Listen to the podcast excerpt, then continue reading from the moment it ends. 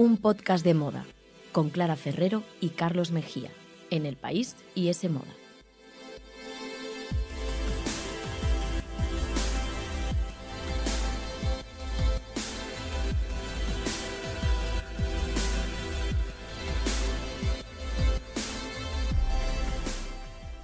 Hola, ¿qué tal? Bienvenidos a un podcast de moda. El podcast que escuchas mientras haces cosas importantes o no, tú sabrás, aquí te queremos igual. Nos podéis escuchar, ya lo sabéis, en iTunes, Google Podcast, la web de Semoda y los podcasts del país. Y debéis seguirnos en Instagram, arroba un podcast de moda y también en Twitter, arroba un podcast de moda.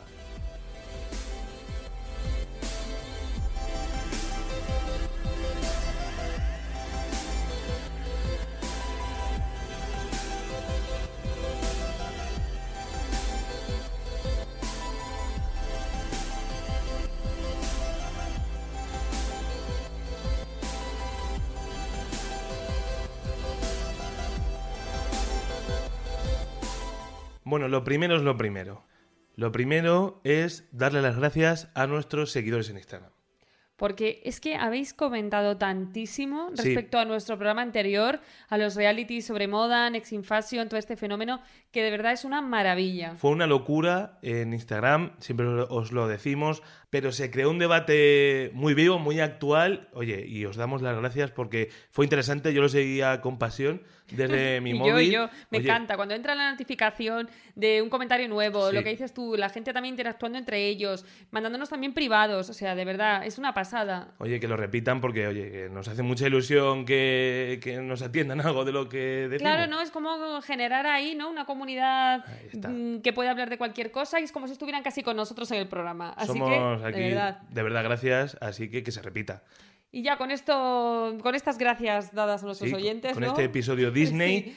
Ahora volvemos a la realidad, que está un poco cruda, está un poco negra la cosa. Porque el coronavirus sigue formando parte de nuestra vida, sigue copando todos los titulares. Bueno, es que yo creo que es la palabra que más decimos al día, ¿no? Yo no creo se que habla sí. de otra cosa, desgraciadamente, pero bueno. Hemos empezado la década un poco de forma tumultuosa y bueno, la industria de la moda, ya lo comentamos en el anterior programa, pero sigue viéndose muy afectada, pues como toda, pues, como nuestra geopolítica, nuestra sociedad, nuestra economía, pues la industria de la moda tampoco escapa a este efecto. Desde luego se están cancelando ya desfiles próximos, incluso algunos que estaban ya programados para mayo, para meses venideros, ya se han cancelado, o sea que bueno, las expectativas todavía no son de que la cosa pueda mejorar a corto o medio plazo, ¿no?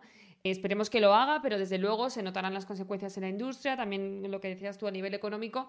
Pero bueno, no nos vamos a poner más pesimistas, que ya por el Venga. telediario nos da a todos como un bajón increíble y no es plan. Aquí vamos a pasarlo bien. Sí, como así el que bueno, el coronavirus por supuesto pasará, como ha pasado otro tipo de epidemias similares, y nos tocará salir a la calle de nuevo, vestirnos y vamos a ver hoy en el programa cómo lo vamos a hacer esa Sí, primavera. Porque entre noticia y noticia y alerta y contagio, oye, que llega la primavera y ya es hora también, pues de una forma más frívola, pero también necesaria, porque aquí es de lo que venimos a hablar, pues de las tendencias de la primavera, que ya están aquí y seguro que muchos estáis esperando ya que os digamos eh, qué se va a llevar, que, cuáles Eso son es. las tendencias de este año. Eso es, así que vamos a desconectar de esa realidad y vamos a...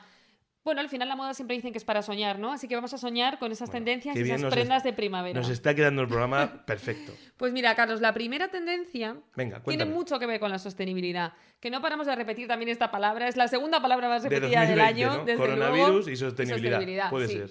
Porque las marcas todas quieren ser sostenibles o parecerlo. Y para demostrarlo también, más allá de los procesos de producción, etcétera, que es donde lo tienen que hacer realmente, pues ¿qué hacen? Suben a la pasarela tendencias que dan sensación de vegetación, naturaleza. Y uno de los estampados, aparte de las flores más populares esta primavera, son las hojas grandes y los prints un poco así, pues tropicales, ¿no? Vale, o sea, la sostenibilidad también un poco como fachada. Exacto. Vale. Lo hemos visto en marcas como Louis Vuitton, Valentino, Burberry, muchísimas. Y otro color de la temporada que también refleja un poco esa, esa sostenibilidad es el verde, un verde que desde Pantone lo han bautizado un poco como Biscay Green, ¿Mm? pero bueno, que yo más ¿Qué que... significa, más o menos? Pues según Pantone es un tono que es eh, un verde muy vivo, pero también tiene un punto como de azulado y dicen que bueno, que hace referencia como esas aguas limpias, ¿no? Y que entonces por eso da esa sensación de naturaleza viva, Vale, naturaleza vale, limpia, sostenibilidad y tal.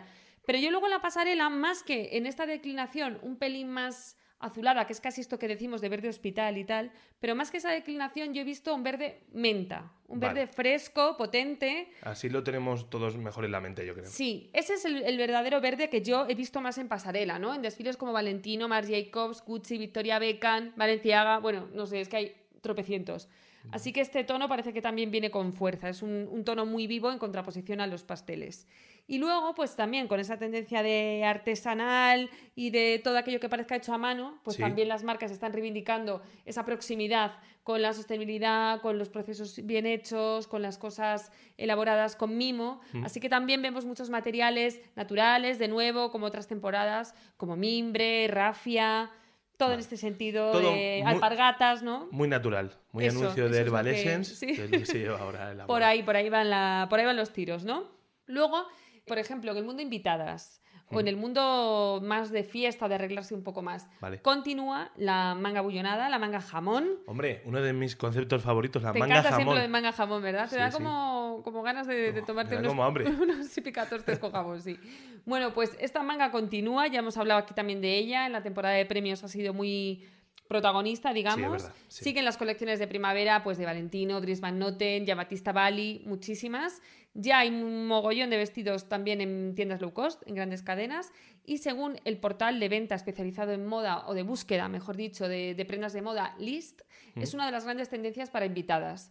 Así que cuando comience la temporada de bodas, bautizos y comuniones, parece que vamos a ver mucha invitada con los hombros ahí bien marcados. Con la manga jamón bien abullonada. Con la manga a tope, sí, Vale, sí, sí. genial.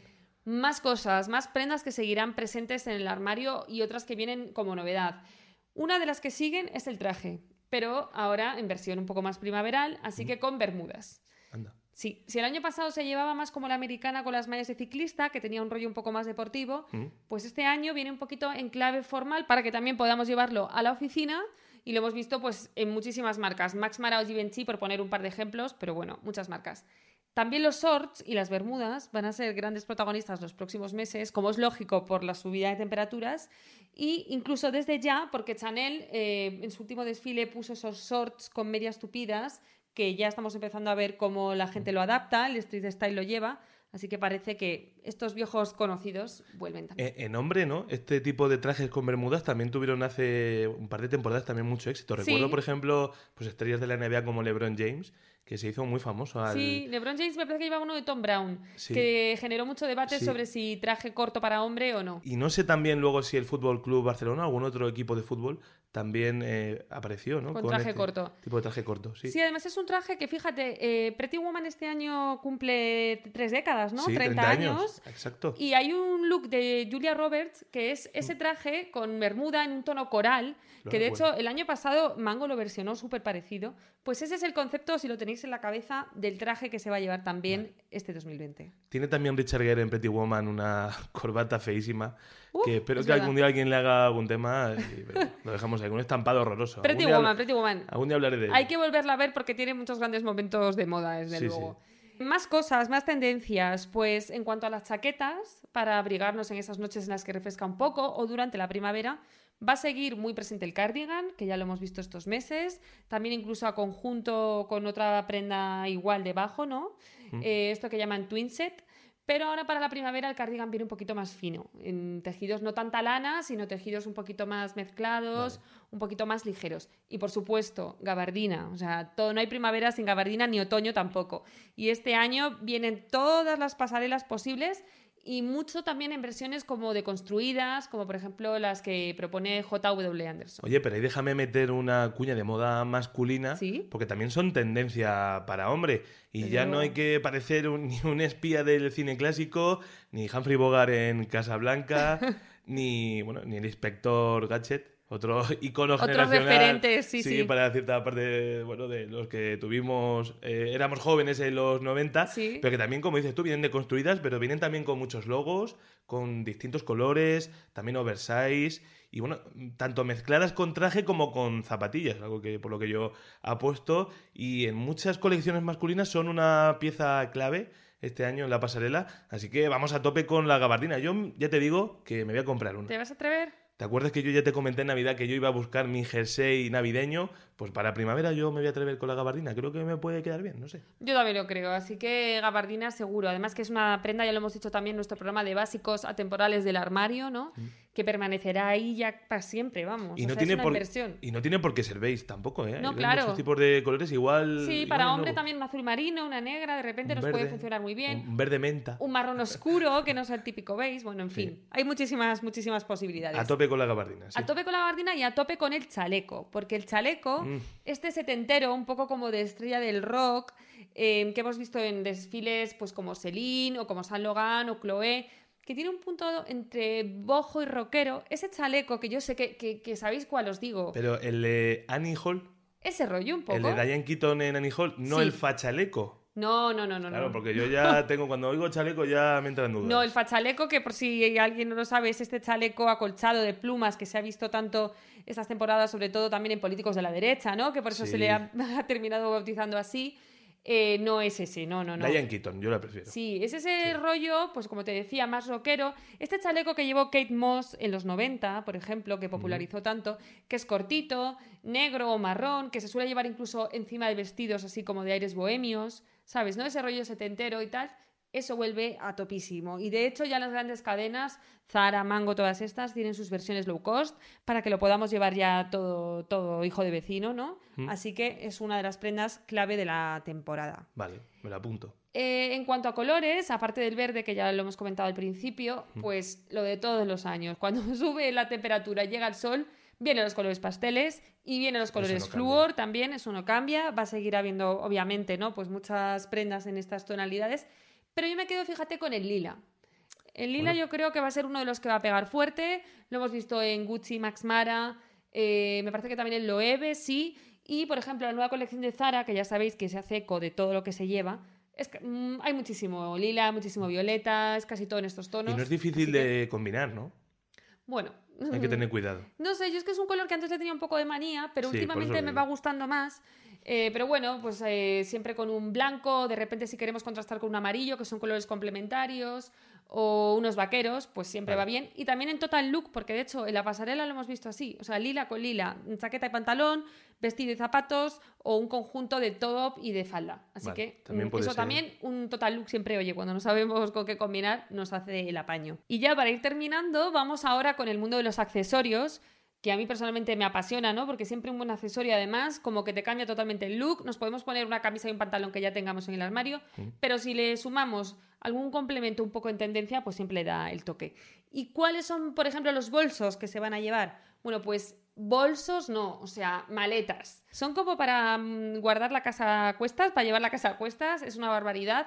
Si estas temporadas hemos visto los bolsos minúsculos, que hemos dicho que casi no cabía ni el móvil, Oye, pero nadie piensa en la espalda de la gente. no, nadie serio. piensa en la lógica. O sea, porque las marcas piensan ahora Sí, solo en hacer memes, en hacer piezas susceptibles de aparecer en Instagram, de generar muchos likes y demás. Entonces, hemos pasado de lo cookie pequeñito que siempre tiene mucho encanto, ahora a exagerar con el tamaño a Sí, tope. que, que comentábamos eh, en anteriores programas que había bolsos que no cabía ni el móvil. Claro, claro. y ahora eso- te cabe la tienda Ahora te cabe de. Apple este- entera. Te cabe el portátil, te cabe el iPad, te cabe, no sé, el tupper, el bocadillo del niño, Pues lo que habrá queráis. que empezar a ir al gimnasio y ponerse fuerte para aguantar ese peso. Bueno, es que ya los expertos han dicho que hay que tener cuidado, ya se sabe, ¿no? Que hay que regular un poco el tamaño de, claro, del bolso porque al final cargas mucho la espalda y durante muchas horas. Mm.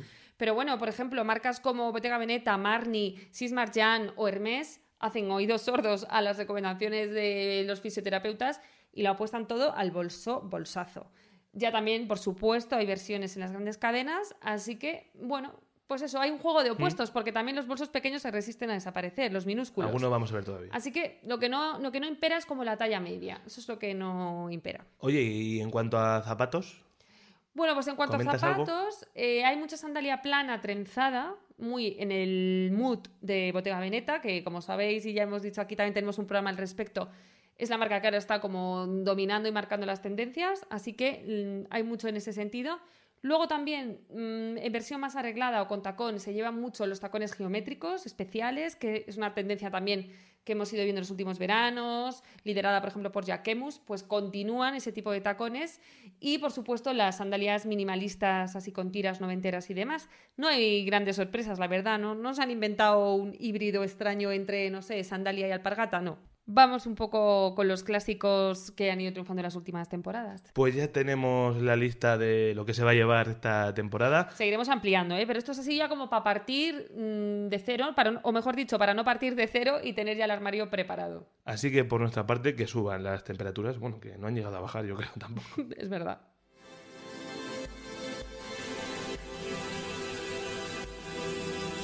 Síguenos en Instagram, arroba un podcast de moda. Escúchanos en los podcasts del país, iTunes, Google Podcast y en la web de S Moda.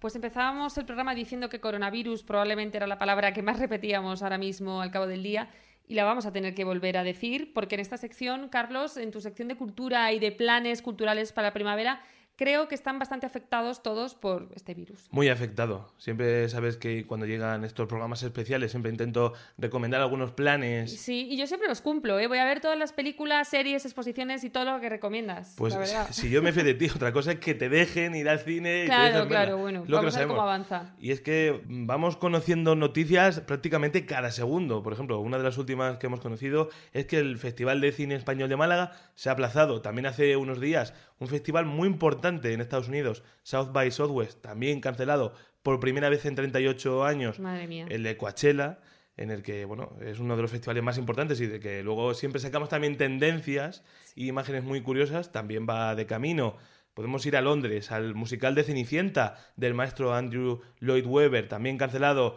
Todo tipo de rodajes, el de Misión Imposible 7, eh, la última de The Rock, en Broadway, obras como, mira, como The Book of Mormon, que me encanta este musical, como la nueva adaptación de West Side Story o la adaptación de Matar a un ruiseñor, han decidido bajar el precio de las entradas hasta los 50 dólares, que en Broadway es un precio increíble que no se ve durante todo el mes de marzo para intentar recuperar público porque la situación apunta a ser dramática. Han cerrado cines por toda Asia, también por Europa y por ejemplo, mira, para que te hagas una idea, ¿sabes cuánto ha caído la taquilla italiana en esta pasada semana con respecto al año pasado en cuanto a venta de entradas? Pues me imagino que una barbaridad, porque claro, con la situación en Italia... Un 95%. es dramática la caída. Y en Corea del Sur, por ejemplo, hasta un 70%. Claro, pero bueno, tiene la lógica, ¿no? Si los gobiernos están recomendando, sobre todo en el norte de Italia, hay medidas muy estrictas de permanecer en casa, de no estar en espacios cerrados con gente que nos pueda contagiar, ¿no? Yo creo que está bien, por supuesto, que la gente esté eh, siendo fiel o siguiendo esas recomendaciones. Mm. Y claro, obviamente esto impacta de muy malas, eh, con muy malas consecuencias para la taquilla, pero bueno, es la situación que nos está tocando vivir. La situación, es esperable, ¿no? La situación de la industria económicamente puede ser muy alarmante. En Estados Unidos todavía no han clausurado salas, pero ya han recomendado, por ejemplo, que los mayores de 60 años eviten ir al cine. En España, esa franja de edad en cuanto al porcentaje de espectadores es de las más significativas. Sería una medida muy drástica. Otra, otra medida que me ha apuntado aquí, que están tomando en Francia, por ejemplo, es la de dejar filas vacías obligatoriamente para separar a los espectadores. Es decir, al 50% de la capacidad, pues venden una fila de butacas, la siguiente la dejan vacía, la siguiente la venden, la otra vacía, y así consecutivamente. Bueno, eso supongo que garantiza un poco más la seguridad, ¿no? Sí, la distancia Dentro de no ser una medida tan drástica como directamente cerrar un cine, pues bueno, yo creo que puede estar bien. La gran pregunta es saber qué va a pasar pues con festivales tan potentes como Cannes, ¿no? Que todavía está un poco en duda. ¿Qué, piensas? va a pasar? Esa es la gran duda ahora mismo en la industria del cine, porque todavía no se sabe si se va a poder desplegar la alfombra roja. De momento, sus eh, organizadores dicen que todo va bien, pero claro, conforme se están sucediendo los acontecimientos, eh, la situación, pues eh, ya digo, alarma. Y no solo por la importancia de las películas que allí se presentan, que todos sabemos que suelen ser bueno, las más punteras del año, de los mejores directores, con los mejores actores, que bueno, que puedes decir, bueno, pues ya se estrenarán más adelante, ya buscarán otro hueco.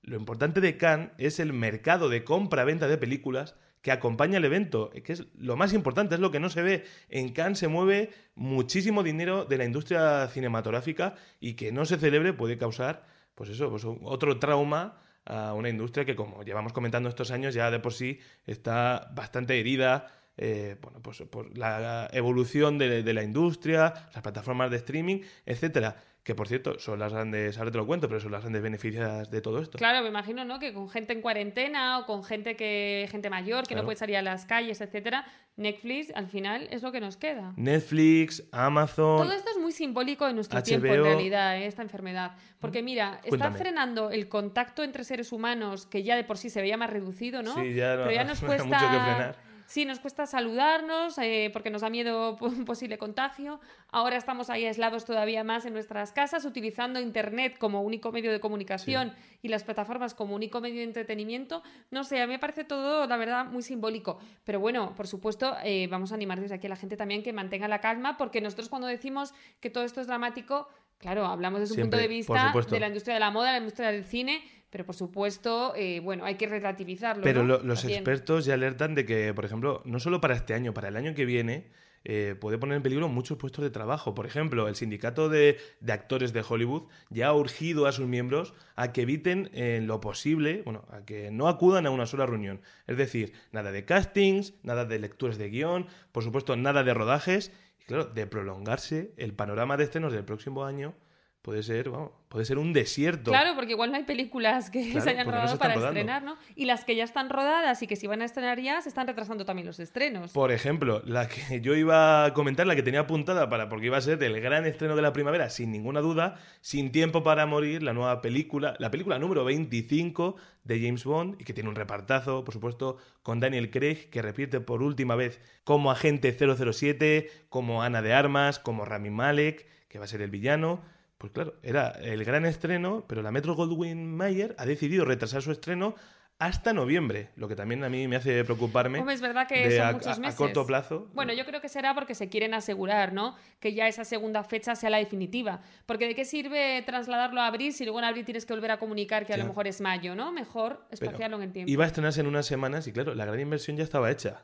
Por, ejemplo, el anuncio de la Super Bowl, las entrevistas con los medios de todo el mundo, las portadas, etcétera se apunta a que este traslado de fecha les ha podido costar 30 millones de dólares, nada más y nada menos. no está nada mal. En inversión publicitaria. Pero claro, lo que te dicen también es que si no lo hubieran cambiado, podrían haber perdido hasta 300 millones. Multiplica la cifra por 10, 300 millones que es una barbaridad para una película. claro, 300 millones te refieres a la recaudación, ¿no? Si se hubiese estrenado. Claro, porque están cerrados cines en Italia, en Francia, por supuesto en Asia, China. No, y además es una saga con muchísimos fans, ¿no? Entonces yo creo que merece la pena, claro, esperar para que esos fans puedan ir tranquilamente en unos meses a verla y disfrutarla, y no estar un poco con ese. Lo que no sabemos es qué pasará en noviembre, pero bueno, de momento se ha ido ahí. Vamos a ser positivos, estará todo solucionado. Y como te decía, Netflix, pues eh, solo hay que mirar a la bolsa estadounidense para ver que es la gran beneficiada, entre comillas, de esta crisis, pues por lo que tú has dicho, la gente se queda en casa y algo tiene que ver. Por ejemplo, un dato muy llamativo, la Apple Store en China, en febrero, aumentaron hasta en un 80% las descargas de aplicaciones de juegos. Madre. Y pues eso, si la taquilla de cine pierde pues más o menos unos mil millones de dólares de recaudación, esos mil millones de dólares van a ir a algún sitio, van a ir a streaming, a videojuegos, etcétera. Todo esto también beneficia a Disney Plus. claro, que también ha entrado ¿no? en la guerra de las plataformas. Disney siempre pierde y siempre gana, porque ahora ha sacado una nueva plataforma, como digo, Disney Plus, que se estrena este 24 de marzo. Así que todo el mundo se va a tener que quedar en casa a ver The Mandalorian, a ver a Baby Yoda, que ha sido una de las grandes series, ya por fin se va a poder ver en España de manera legal. Pero claro, si alguien se capricha con Baby Yoda, que lo va a hacer, que no, que no compren el muñeco, porque ya han anunciado también la propia Disney que por la crisis del coronavirus los juguetes que se prevían para eh, dentro de unos meses van a tener que llegar mucho más tarde. Habrá que mm. esperar.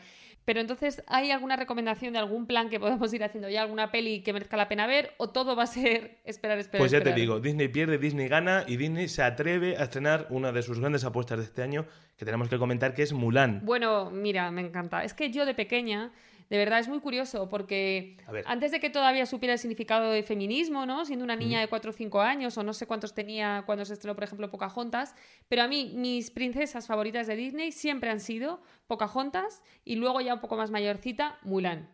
Vale. Esto me salía de manera mm, natural, ¿no? Y entonces ahora que las reivindican también como princesas Disney más guerreras, independientes Sí, y todo, me hace mucha gracia.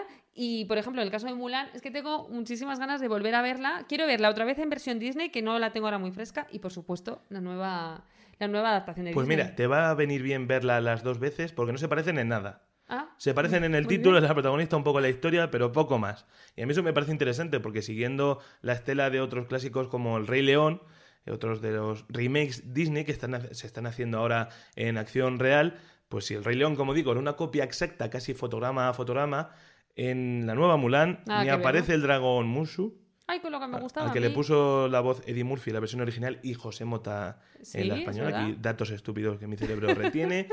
tampoco el comandante del ejército, que se convierte en interés romántico de, de Mulan. Y tampoco hay canciones. No es un musical.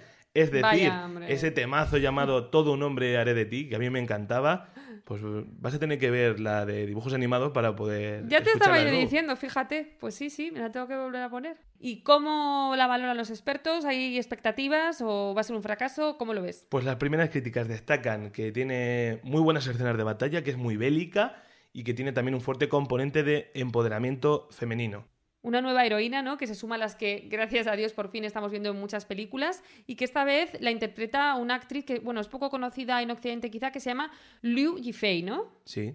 Es una actriz china que, por cierto, causó una tremenda controversia. Se pidió hasta el boicot de la película porque se puso al lado de las autoridades chinas y de la policía en, si recuerdas, las fuertes manifestaciones Sí. que protagonizaron muchos ciudadanos en Hong Kong en los últimos meses reclamando pues reformas democráticas y demás. Ella fue muy polémica porque, bueno, demostró poca empatía con el otro lado, por así decirlo. Y ya te digo, se pidió que se cancelara el estreno. Me acuerdo, me acuerdo. De hecho, todavía no hay fecha, ¿no? Para que se estrene en China. Así No, que, porque con el tema del coronavirus y demás, de momento no han encontrado. vale. Vamos al terreno, si quieres, ahora de las series, porque ya te digo, yo creo que la gente va a tener que quedarse en casa. Desde luego. Así que también he preparado alguna propuesta muy rápida, te las comento. Por ejemplo, la que más me interesa a mí, Hollywood. Así de sencillo, no necesitamos poca cosa más para que a mí me la vendan. El 1 de mayo en Netflix.